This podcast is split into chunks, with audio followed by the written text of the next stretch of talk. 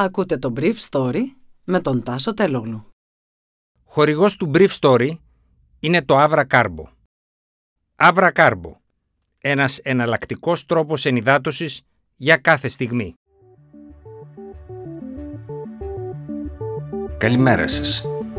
Σήμερα είναι 5η 3 Μαρτίου 2022 και θα ήθελα να μοιραστώ μαζί σας αυτά τα θέματα που μου έκανε εντύπωση. Η Χερσόνα στα χέρια των Ρώσων. Μαριούπολη, Χάρκοβο, Κίεβο, Σικλείο. Ο Κουλέμπας ζητάει από τον Μπλίνκεν όπλα για να αποκατασταθεί η ισορροπία στους ουρανούς, ενώ οι Ρώσοι δεν έχουν χρησιμοποιήσει ακόμα την αεροπορία τους μαζικά. Πιθανό να συμπεριληφθούν το πετρέλαιο και το φυσικό αέριο στις κυρώσεις. Ουδής προμηθεύεται πλέον στην Ευρώπη ρωσικό πετρέλαιο, α και δεν ισχύουν κυρώσεις.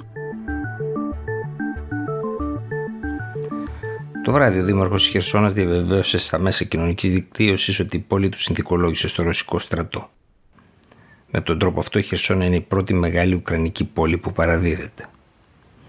Ο δήμαρχος Ιβάν Κολικάεφ είπε ότι συναντήθηκε με τον επικεφαλής των ρωσικών δυνάμεων που σχεδιάζει να δημιουργήσει μια στρατιωτική διοίκηση στην πόλη. Η πόλη που στο Βυζάντιο ονομαζόταν Κλίματα έχει 300.000 κατοίκους.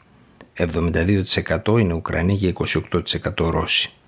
Είναι κτισμένη στις εκβολές του Δνείπερου ποταμού, του φυσικού συνόρου στη στρατιωτική επιχείρηση των Ρώσων που εντείνουν κατά μήκος του ποταμού τις προσπάθειές τους, επιχειρώντας να αποκόψουν την Ανατολική Ουκρανία από το Κίεβο.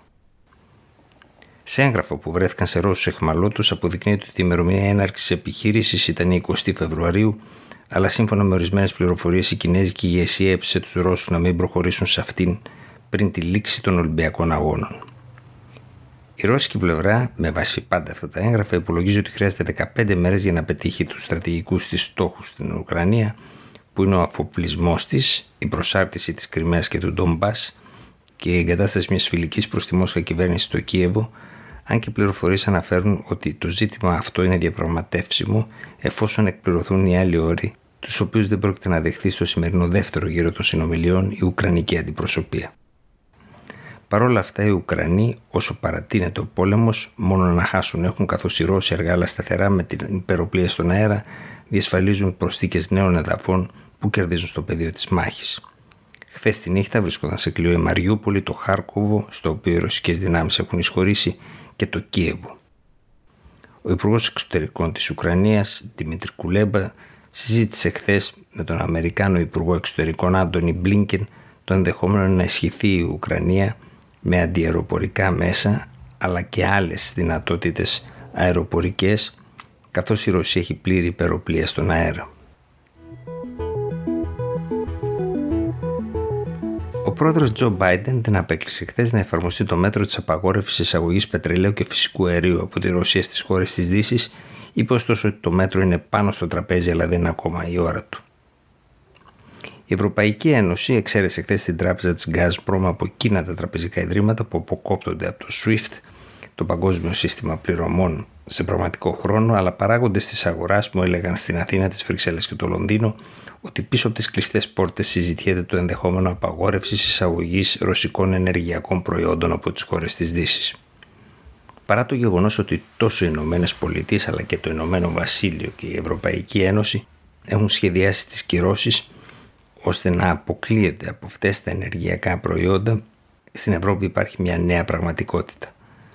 Πάρα πολλές εταιρείες αρνούνται να αγοράσουν αργό πετρέλαιο επειδή πρώτον έτσι εκτίθενται στις ρώσικες εταιρείες, κάτι που θεωρείται ρίσκο, και δεύτερον επειδή οι τράπεζες δεν χρηματοδοτούν πλέον τέτοιες συναλλαγές. Κάποιες ευρωπαϊκές εταιρείες που έχουν και διήλυση, όπως η Neste, ανακοίνωσαν ότι θα πάρουν αποστάσεις από αγορές από τις ρώσικες εταιρείες, προτιμώντας τη spot αγορά. Μια σειρά από ρωσικές εταιρείες που πουλάνε spot, όπως η Σορκούτ Νεφτ Γκάζ, αποσύρθηκαν από σειρά διαγωνισμών, καθώς δεν υπήρχε κανένα ενδιαφέρον στα προϊόντα που προσέφεραν.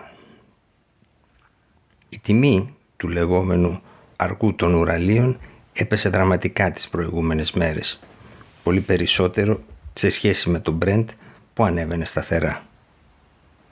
Πάντως, πηγές μου έλεγαν χθες στις Βρυξέλλες ότι καθώς η Ρωσία δεν έχει ανακοινώσει τα αντίμετρά της στις δυτικές κυρώσεις, δεν αποκλείεται και η Μόσχα να συμπεριλάβει ορισμένα ενεργειακά προϊόντα σε πρώτη φάση στα αντίμετρα εναντίον των κυρώσεων που έχει ανακοινώσει η Δύση κατά της Ρωσίας. Ήταν το Brief Story για σήμερα 5η 3 Μαρτίου 2022.